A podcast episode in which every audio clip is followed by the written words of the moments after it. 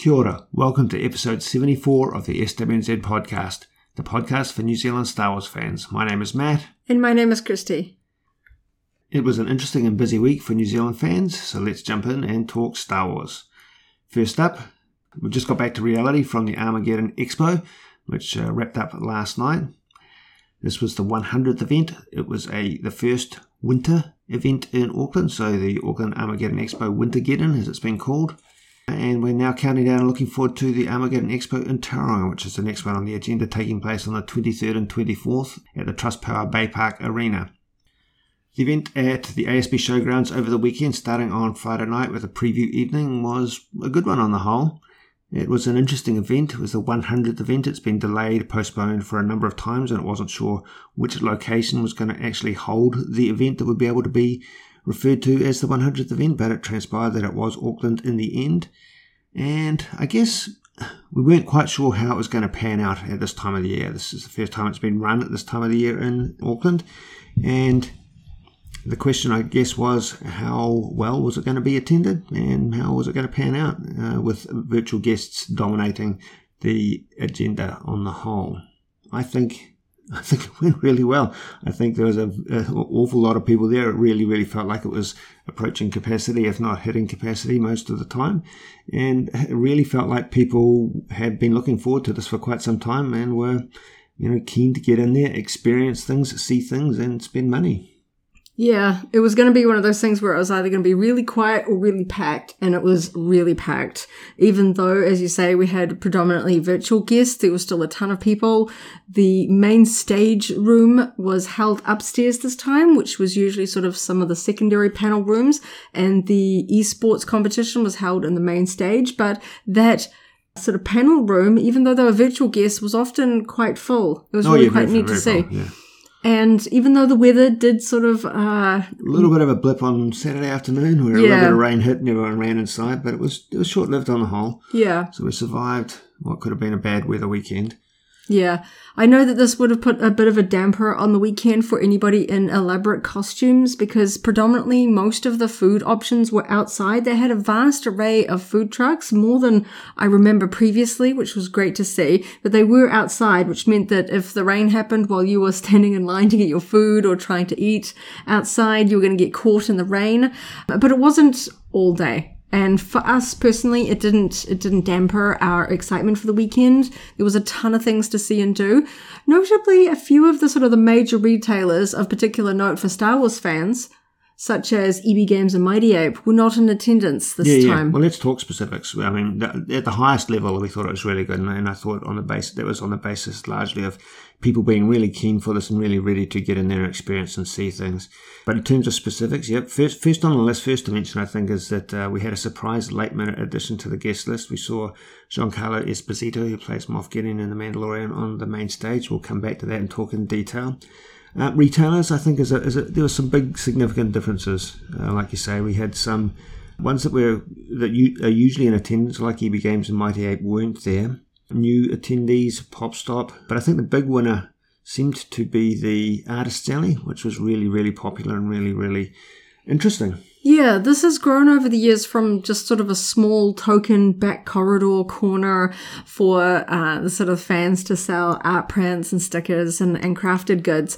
It was occupying a huge component of the sort of the main vendor hall and it was always really really busy. And for us personally as Star Wars fans there was a fantastic array of Star Wars goods that you could buy there from sort of Star Wars fabric cushions and things to art, stickers, uh, crocheted figures, oh, sculptures, sort yeah, of all sorts. all sorts of bits and pieces. I love the sort of the the the faux fur Ewoks and and there was even like faux fur Black Krrsantan figures in there. It was really quite neat. All sorts of pins and just some really neat fun things. The sort of things that are hard to find online or you know you're shipping them in from Etsy, and it felt really neat to support local sort of you know, supporting local, supporting small businesses, particularly after the last couple of years, you know that it was money well spent.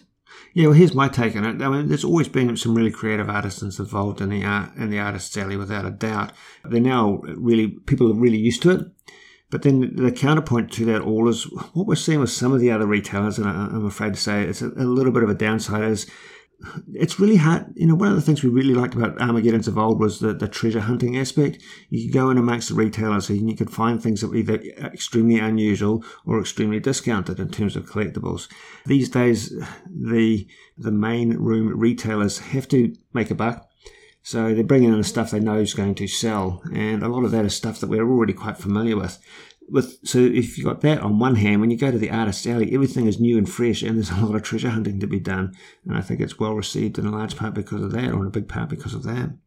Yeah, it's the stuff you're not going to find online, the stuff where it's smaller items that won't necessarily uh, sort of justify paying a large shipping cost because you know that those small businesses, they're not profiting off the shipping costs. That's just making everything more expensive. I particularly enjoyed being able to see Oasis since she does a fantastic range of sort of geek inspired candles and perfumes and sort of those bathroom toiletries, but all with a cool geek sort of spin uh, amongst her wares at this year's event. There was an Ahsoka candle, carbonite candle, a carbonite sort of uh, room reed diffuser. It smells amazing. And as part of her special convention bundle, she even had a Cassian Andor candle. She definitely does other Star Wars bits and pieces. Oh, and the R2D2 bubble bath. That mm-hmm. one smells amazing. So it was really fun to see those sorts of things where you can get to, especially with candles, you know, you want to check them out and smell them yourself. You know, you know that when you're buying lovely boutique candles. They're going to smell amazing, but being able to sort of you know, smell them yourself in person and decide which one really takes your fancy was really neat. And I noticed that I couldn't find the Ahsoka candle at the end of the event. I think that one was popular. It appeared to sell out.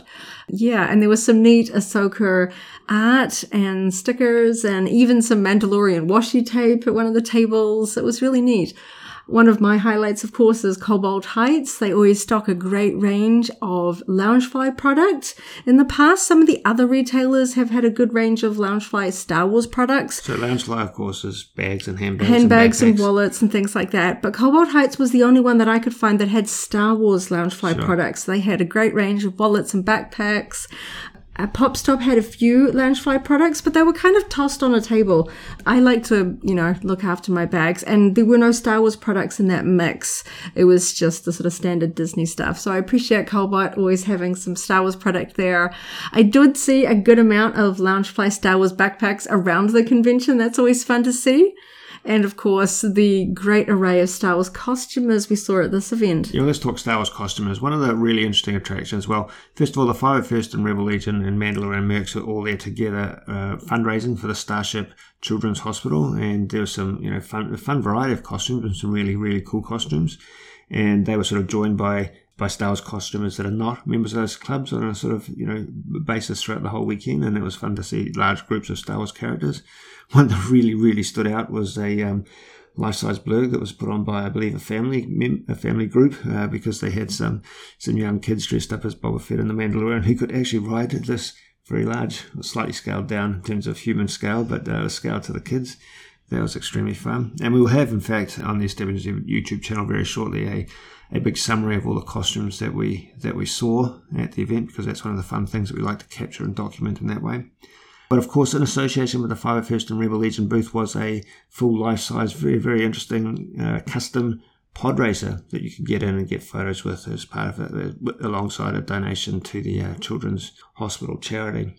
Uh, this was better than I thought it would be in many ways. It was extremely well done. I think the engines were actually plane engines. It was crafted by the same prop makers that had the steampunk aircraft fuselage and another part, two of them in another part of the convention hall. And so these were leftover parts from actually junked actual aircraft.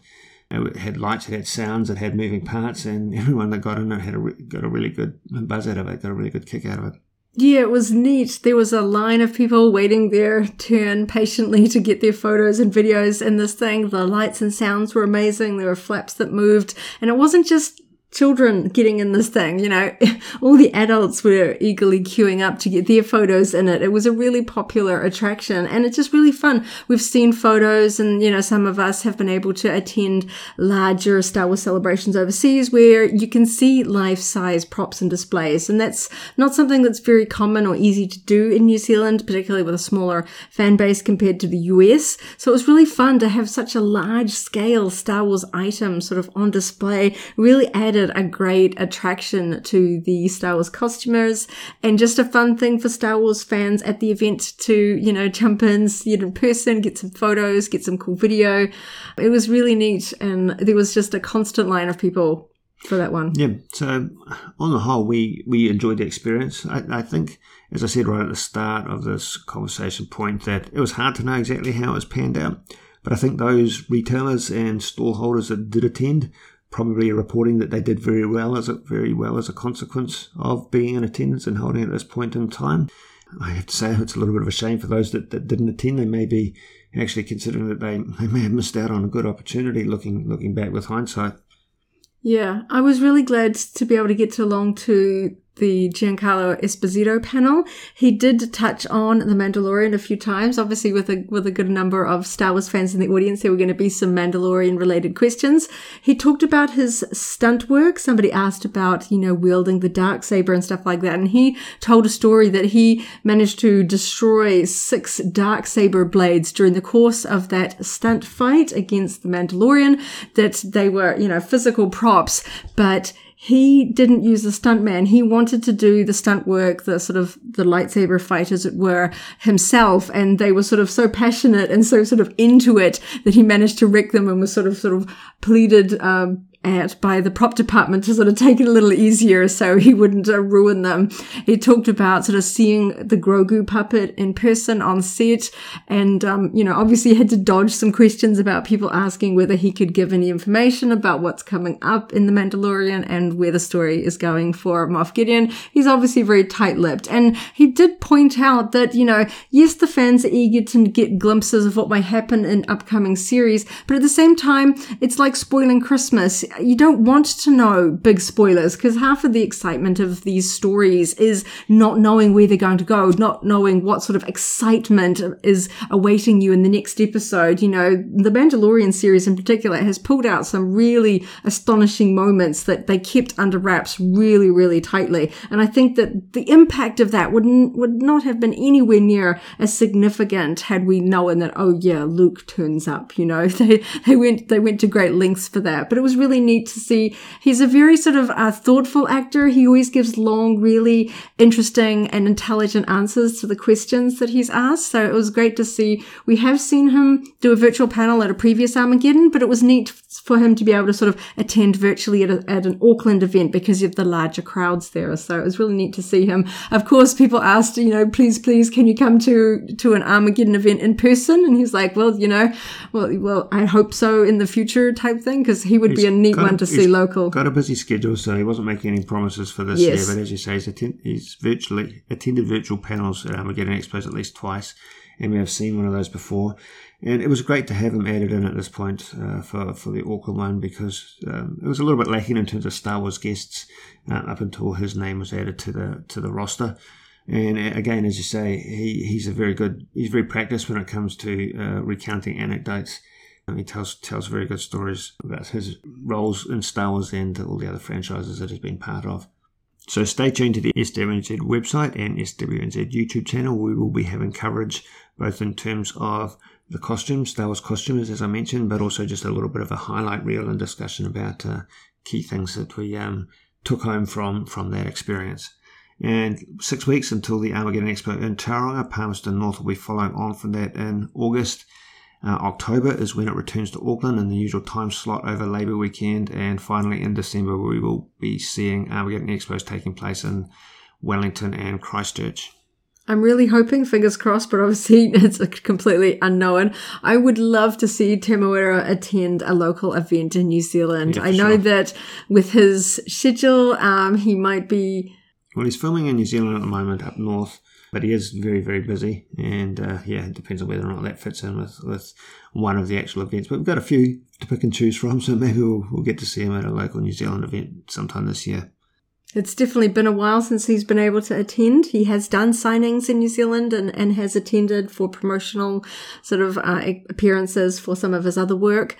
But I think after, especially after his appearance in the Book of Boba Fett, it, I think it would go down really well with fans. Well, we see we see a lot of Mandalorian of, costumes yeah, at events these days, particularly in the context of his appearance in the Book of Boba Fett, but also how well he was received when he showed up at the celebration event in Anaheim Yes, last, late, yes. uh, late last month. Yeah, he's he's really well loved by fans, and I think yeah, He's got a unique, well, from from a non-New Zealander perspective, we sort of were familiar with with Tim and, and his stage presence, but the Americans really got a kick out of his interaction with the with the fans with the with the uh, at the convention.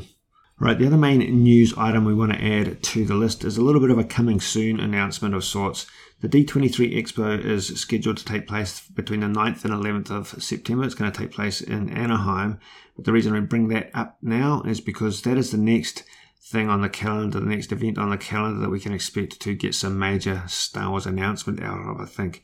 In fact, on Saturday, September the 10th, there is a panel that is the most going to be the most likely one that we will hear news about Star Wars productions. It's described as filmmakers, celebrity talent, and surprise guests will join representatives from Marvel Studios and Lucasfilm, among others, on stage in Hall D23 at 10 a.m. to showcase theatrical and Disney Plus titles. So that is when we expect to hear about upcoming Star Wars material that may be showing up on Disney Plus or in theatres. That will be taking place, as I say, uh, early September, September 9th to the 11th, with that specific event on the Saturday US time, so Sunday, the September the 11th New Zealand time, and uh, we'll keep a close eye on that to be reporting back on anything that we get in terms of news about upcoming Star Wars productions. Official news, that is, of course. Okay, let's work through some product announcements and store reports. There's a handful of product announcements, just some really cool upcoming bits and pieces, but the real excitement, uh, I think, it comes from things we've been seeing on the shelves in New Zealand locally over the last week. First up, in terms of upcoming products, from Funko Pop Vinyl figures, we can expect to see the next Power of the Galaxy.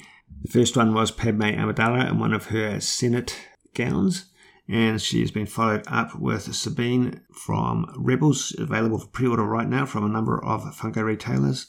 And also from Obi Wan Kenobi, we're excited to see Tala in her Imperial Officer uniform uh, going up for pre order right now. Also on pre-order from the likes of Mighty Ape and some other retailers, the animatronic Lola that we have we saw revealed earlier on is up for pre-order. It's got a 31st of October release date, priced at about 170 New Zealand dollars. I think that's pretty fair for what we get out of it. This is a highly articulated interactive electronic collectible uh, that I think is going to be very, very popular. There's probably going to be more than one version. In fact, there is another electronic version, but this is the one that interacts and has a few different modes of sort of behavior and, and activity and animatronics. Yeah, the more deluxe of the version. This is sort of like the Sphero BB-8 level, but without the Sphero price tag. I think it's pretty a reasonable price tag, and I think it's going to be more appealing to fans than we saw a lot of electronic Dio figures locally and abroad, and I I feel like the Lola droid is going to be more popular, and I just think the design is really well done.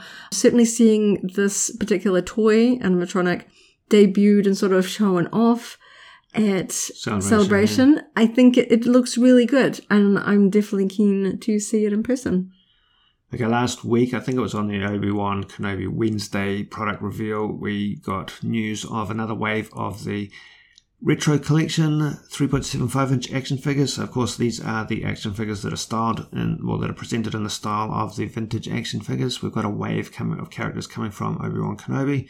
Obi Wan himself, the Fifth Brother, the Grand Inquisitor Ned B, and Darth Vader, all in vintage styling on classic vintage style card backs. Uh, no word on when we're going to get those in New Zealand yet, but we have got all the other ways fairly fairly straightforward to get hold of those locally, and I hope that'll be the case down the line. A new Lego set from the Obi Wan Kenobi series has been revealed, and that will be released on the 1st of August, so not too far away. This is the Obi Wan Kenobi versus Darth Vader set. It's a little diorama featuring their encounter on their mining planet, set number 75334. It's got 408 pieces priced at $90, and the main attraction here are the minifigs Darth Vader versus Obi Wan Kenobi with a couple of supporting characters, including Ned B in minifig format. That's available to pre order right now via the LEGO website. We will have a link down below. Also from pre-order from Mighty Ape, previously announced the Darth Vader Black Series Premium helmet coming in at $289. This is a updated version from the previous Black Series Darth Vader helmet that has a few tweaks to make it more akin to the Obi-Wan Kenobi version with red lenses and some upgrades to the sort of neck detailing. So this is quite a nice one-to-one scale helmet. Not not quite as accurate as some of the other representations we've got from the Black Series because the Darth Vader helmet is very, very large. It's larger than you might actually think when you see a full one-to-one scale one, but this is a nice display piece nonetheless at a fraction of the cost for the more accurate helmets that can go for some thousands of dollars yes, these yes, days. Four, four, four figures. All right, so since since we spoke last podcast, there's been some really really cool products showing up in local department stores in particular. First, we got a lot of excitement when a wave of Obi-Wan Kenobi figures showed up pretty much out of the blue at farmers stores. This wave included Reva, the third sister, Darth Vader, Obi-Wan Kenobi, and a couple of non-Kenobi figures, the Mando Super Commando from the Clone Wars in Episode 2, Padawan Anakin Skywalker. Now, this wave showed up in New Zealand before it showed up anywhere else in the world. And in fact, the Darth Vader figure was out of the blue, completely out of the blue. I don't think it had been revealed in detail prior. No, and wave assortment, case assortments on pre-order websites in the US. This figure was just sort of TBA. They didn't even list Vader in amongst the character assortment alongside Obi-Wan and Reva. So it was really out of the blue until we were literally seeing it hitting New Zealand store shelves. Yeah, so it's a very exciting case assortment.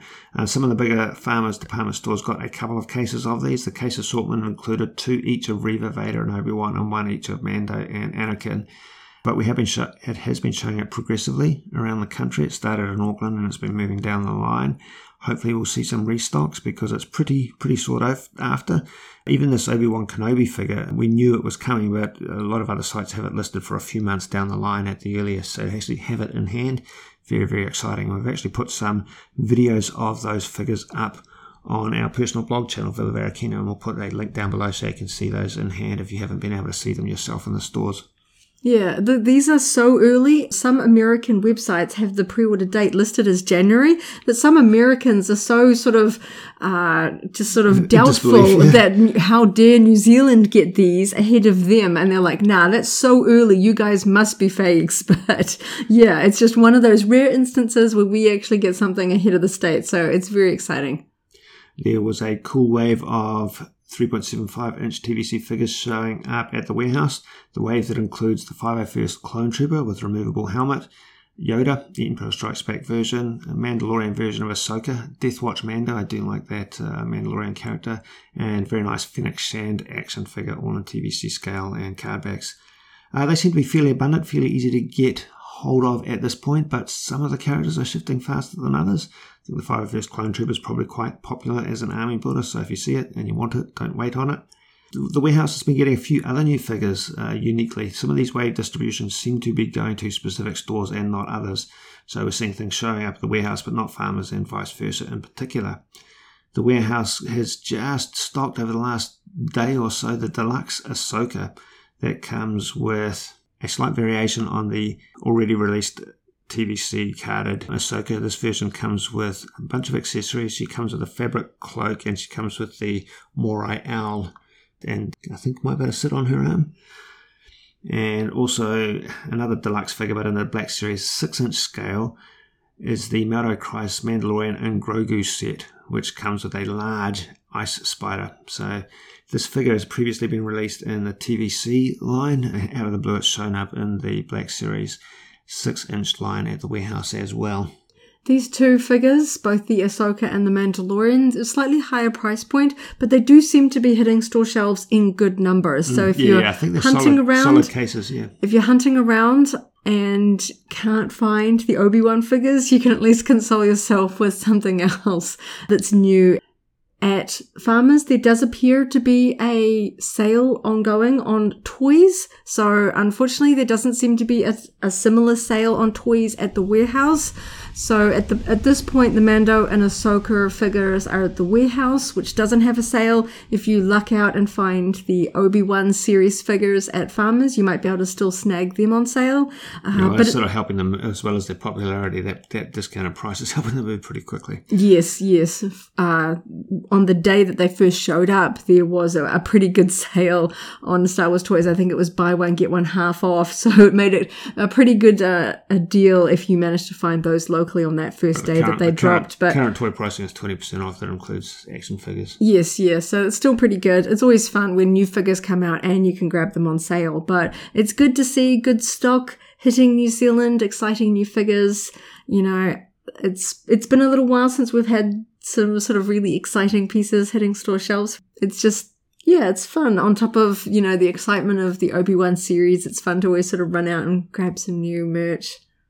Alrighty, let's talk about episode 4 of Obi-Wan Kenobi, which screened last Wednesday. Now, this is a slightly shorter episode. I think it probably constitutes the conclusion of Act 2 prior to getting on to uh, Act 3, which will presumably take up episodes 5 and 6 if you want to conceptualize it like that. Slightly shorter episode, and I think on the whole, slightly less things happen. So I think we've probably got a shade less to discuss than some of the some of the other episodes that we've run through. But we will we will walk our way through it in anticipation of the next episode, which I think is going to be really, really building up to an exciting conclusion. Having escaped from a Darth Vader narrowly, Obi-Wan Kenobi is taken by Tala to recover at the sort of path hideout. He is revived in a bacta tank procedure, and we see some interesting, interesting sort of shadowing of his revival, his uh, bacta treatment alongside Anakin Skywalker, Darth Vader's, who's also getting treatment in parallel with that. But the main thing that happens once Obi-Wan Kenobi is awake again is that he urgently wants to rescue Princess Leia, who has been taken to the Inquisitor's stronghold on the ocean moon of Nur in the Mustafar system. Reva is personally interrogating Leia in order to find out information about the path, about the Jedi that are being, and the Force users that are being channeled through the path. And uh, but Obi Wan Kenobi and Tala they make their way into the Inquisitor's stronghold. Tala is going under. Well, she's gone back into her Imperial uniform to make her way in and to be able to let Obi Wan Kenobi in through the base of the underwater stronghold.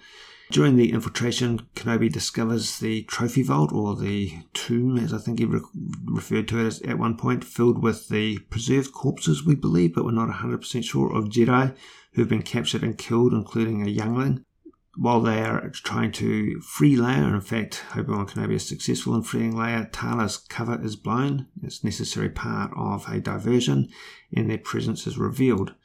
They manage to escape pursuit with the help of the Path Commander Roken and his troops, who come swooping in in T-47 speeders. These are the snow speeders that we saw on Hoth, and I really enjoyed seeing those again in live action personally.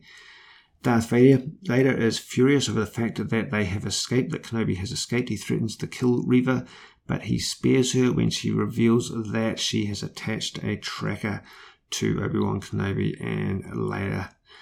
And we see just at the conclusion that that is a oh, sinister twist, and that Lola is the one that has been reprogrammed as a tracking device like I say, there's, I mean, wrapping it up like that, that is the essence of the, of the story. There were a few interesting details along the way, but I think this was just a little bit of a joining the dots in terms of the necessary, um, slower middle chapter of a larger, a larger story that's being told here. So there's not quite as much detail to break down. I don't think there are a few bits and pieces that were exciting to see, like the, the snow speeders, the T-47s in particular, the uh, seeker droids that were roaming around the corridors of the of the Inquisitor's Stronghold, which looked like shrunk down versions, mini versions of probe droids, which I thought was quite fun.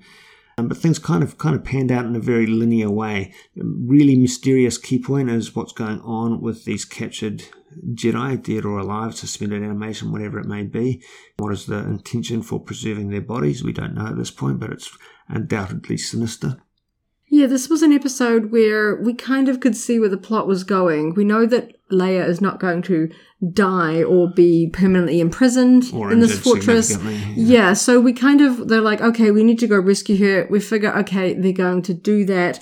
And there wasn't really too many sort of twists or unexpected turns. The discovery of the tomb, the sort of preservation, sort of lower curious. level, it'll be interesting to see if they kind of expand on that, whether that has greater significance rather than just being sort of creepy and sinister. First thing that jumps to mind is the um, preservation and investigation of genetic material of force users. Yeah, the yeah. Picture that that may, may spell out.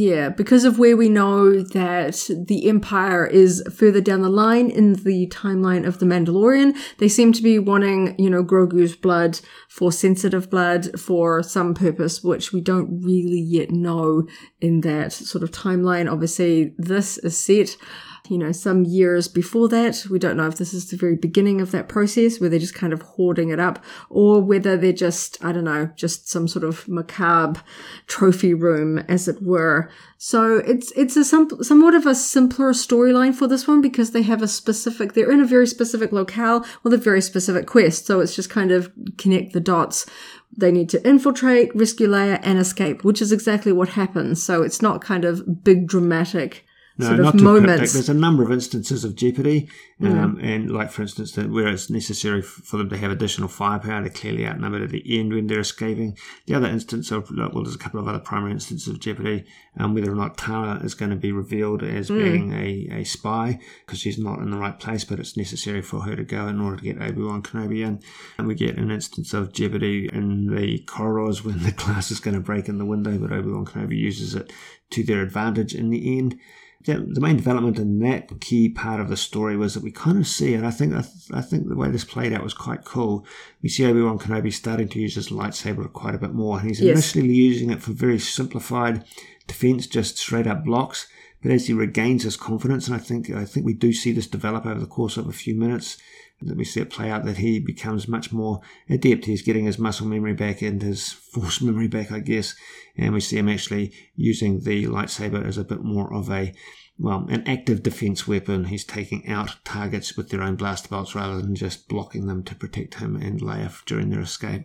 Yeah, during that particular sequence where he is deflecting blaster bolts down the sort of underwater tunnel, one of those deflected blaster bolts hits the sort of the not the glass and space glass, um, and is obviously shatters. Leia notices this, and so Obi Wan uses the Force to kind of basically hold back the glass so that the ocean doesn't come rushing in. So he is using sort of a greater exertion within the Force. It's obviously still taxing him, but he is able to accomplish more. And in a like you very say, we controlled manner because very early on in this episode we see him working to move just a small communicator across a table in the in the spaceship and as they're traveling to the uh, Inquisitor stronghold and he's struggling to move just a very small object in a straight line. So he progresses to this point where he's doing quite complex force enabled tasks Yeah.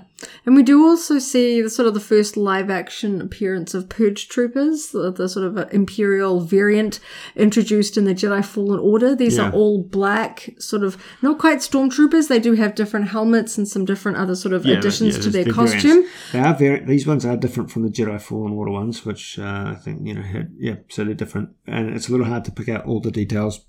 Because they're so dark.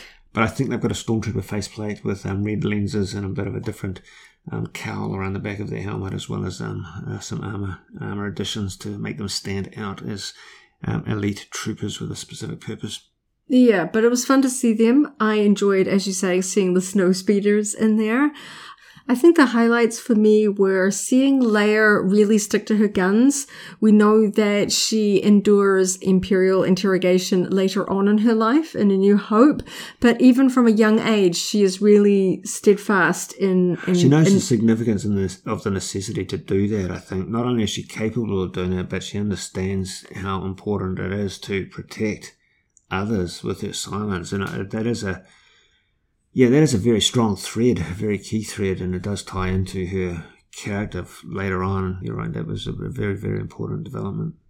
Even though- demonstration, even though she's still young and hasn't really been exposed to a lot of the Empire, you know, she's a little unsure about why the Empire is the bad guy at the start because her father's part of the Imperial Senate. You know, she's like, aren't they the good guys? And she's learning very quickly that these people are quite evil and, uh, and, um, and that she can't give in or listen to their lies and deception and things like that. So, and it was gut punching for me at the end to see Lola oh being, being sort of, uh, reprogrammed or, you know, manipulated one way or another. Yeah, yeah, like we've seen we know that that's possible within, you know, the Star Wars. We saw uh, 3PO with red eyes in The Rise of Skywalker, you know, when you sort of have an Imperial influence there. Obviously, he wasn't, you know, completely controlled. It was momentary. But I'm really hoping, especially since they've made a lot of merch around Lola, that this is short lived and doesn't have some really sort of lethal consequences for any of the any of our heroes. I, am hoping herself, yeah. I'm hoping they'll like f- notice or fix her or something so that, that so that she's not like destroyed as some sort of yeah, you know that would be bug hard, or something. Would be a hard sell uh, if they go if they don't resolve it in a way that means that Leia gets her back because clearly there's a strong attachment there. She trusts the droid. She uses the droid. They're, they're definitely friends of sorts. So I think it would be a bit of a rough move if they didn't let her get back to that normality. Other bits and pieces that were quite enjoyable, seeing Obi-Wan Kenobi approaching the stronghold underwater using a Jedi breather of the sort that we have seen previously in The Phantom Menace and Revenge of the Sith. We saw some cool underwater um, wildlife that we've only seen sort of as hazy silhouettes outside the w- windows of the stronghold previously, but seeing them up close was kind of kind of fun. And I think amongst the Jedi entombed in the stronghold, we recognised Tera Sinube from the Clone Wars, who is the elderly, Je- elderly Jedi who has a lightsaber in his cane. I think it was the only one that's been positively identified, but interesting to see a recognisable character amongst them. This is a bit more of an Easter egg, I think, for some fans, um, if it is confirmed. A lot of the designs of the characters we see entombed don't immediately jump out. They're not characters that we know from the movies. No, I think they're intentionally generic on the whole. But the the one that's obviously supposed to catch the audience's attention is the final one that we see, which is a youngling with the very distinctive sort of dome helmets. Obviously, we see them in sort of the, the Order 66 moment from the very start of the series. And of course, if you've watched episode two or episode three, you know that those, those helmets are the ones that the younglings wore while doing their Jedi training on Coruscant. So that, that's the sort of, uh, I guess, connection. I guess somebody will do a screenshot to see if the one that we see entombed is one that is depicted in that flashback scene from the very start, or whether it's just basically implied that this is someone from about the same age that managed to escape but was think, thereafter yeah, captured because they are still wearing that same temple outfit. They're not in a disguise. They even still have the helmet yeah. on. So they must have been captured on, on Coruscant sort of fleeing the temple or shortly thereafter because they have not been able to change clothes, which just kind of shows I guess to the audience just how ruthless they are that they are the killing message, kids. Yeah, that it's across the board, regardless of regardless of age. I, I, it, it strikes me as a little bit odd that they're in such specific poses with their full garb right down to the helmet as to what that actually means, whether they're captured in a very specific way with the intention of being immediately suspended or, or, or entombed. I, I find that odd and um, hard to decipher, but hopefully we'll get a little bit more information. We may we may not get solid information. It may just be a side story that's you know teased all the way to the end of the series. Or, or or expanded upon in maybe a video game or a book or a comic about more about what the inquisitors are doing with the force sensitives that they are capturing and or executing. Another little thing that I thought was interesting was that after his uh, time in the Bacta tank at the start, Obi-Wan has a new outfit. This is, uh, you know, an, another progression along what feels like they are slowly getting him back into more and more of a Jedi appearance, particularly when he's done with his swim and his hair is slicked back. He's giving me very episode two Obi-Wan vibes with his longer hair, and he is in tunics that are very reminiscent of classic prequel era Jedi tunics. So as he's running around around taking down stormtroopers with his lightsaber, he looks very much like the Jedi part. We're sort of seeing this, not just sort of his sort of spiritual reawakening as yeah, a Jedi, but yeah. it's sort of a, a, bit of an appearance awakening as well. He's kind of, he looks and feels, he's starting to embody the Obi-Wan that we know from the earlier films. So it's kind of interesting. And I guess it would be satisfying to see him have a rematch with Vader, looking very much like the classic Obi Wan that we know in sort of classic Jedi light side with his blue saber up against Darth Vader. I'm looking forward to that. I'm I'm hoping we see sort of Obi Wan, you know, back maybe maybe not particularly at full strength, but at least a bit more of an even rematch than what we saw in the previous episode. Yeah, you're right. His physical appearance is an interesting bit of storytelling that's par- paralleling his his progression in terms of his attachment and sensitivity to the Force. One other note that I thought was interesting to sort of point out was when Obi-Wan is talking to the sort of the underground fighters, the Path Commander Roken, we hear a little bit of his story where he was basically explaining that he knows how evil the Empire is because he lost his wife to the Empire. He implies that she was force sensitive and yep. they found her and obviously took her Despite away efforts, and yeah. or killed her because Obi-Wan seems kind of sheltered. He's pleading with them, you don't know what the Empire is capable of, but he is learning pretty well that despite him hiding away on Tatooine, that there are other regular people that know just how evil the Empire is, and despite the fact that they don't have special abilities or they're not superheroes, that they are standing up and doing what they can to fight against this evil. And I think that that's kind of starting to sink in. Obi-Wan is meeting more and more regular folk that are putting their lives on the line to stand up, to do what they can, even if they just save a few lives. It's still doing something, despite the fact that, you know, he basically hid away, it does throw a little bit of an interesting lens on the actions of Obi-Wan and Yoda after episode three. You know, they go away and hide. But I think that obviously we're going to see a little bit more discussion or at least some sort of reflection on the fact that that they are important for sort of safeguarding the eventual sort of saviors of the rebellion, you know, Luke and Leia. Yeah, that I think, I that, think that's the thing that makes it at least palatable because yeah. he does have a role, he does have a task, and it's just necessary that he's been hiding in order to execute that task. But the, the, the, consequence of it is he's quite out of touch with what's been going on yeah. and what other people have been experiencing. We know that the, the fate of this galaxy would be very, very different without the Skywalker twins, Luke and Leia, who are, you know, equally sort of important to saving the galaxy, one on the rebellion side, one on the Jedi side, and then of course all the way through to the First Order in in, in the sequel trilogy. So I think even though it looks like Obi Wan and Yoda just kind of hid and cowered, they um, were biding their time. That was yes, they had to stay alive until it was ready to train Luke yeah. or Leia, whoever showed Jedi powers first. Yeah, and obviously they kind of they know what the plan is because of that sort of Force Ghost moment on Hoth, where Obi Wan speaks to Luke and it's like, "Go to Dagobah," you know, yeah. go go go find Yoda. Like he knows what steps he obviously knew that. That wasn't just something he was just like, well, I'm just floating around in the force. Hey, you should go visit my old buddy. I am still desperately waiting for the moment where we finally get a Qui Gon speaking through the Force moment. We didn't really touch on that in this episode. I think it would maybe be a little bit on the nose if they keep pointing that out each and every episode. Every time he has a moment alone, no, he's like, think- Qui Gon, where are you? And then we finally get him in the. And so they kind of didn't focus on that this episode, but I am still it was waiting. The fact that this episode was a little bit more lightweight that really makes me feel they're going to really dial things up very mm. shortly, and it's yeah. going to get some really powerful moments like that.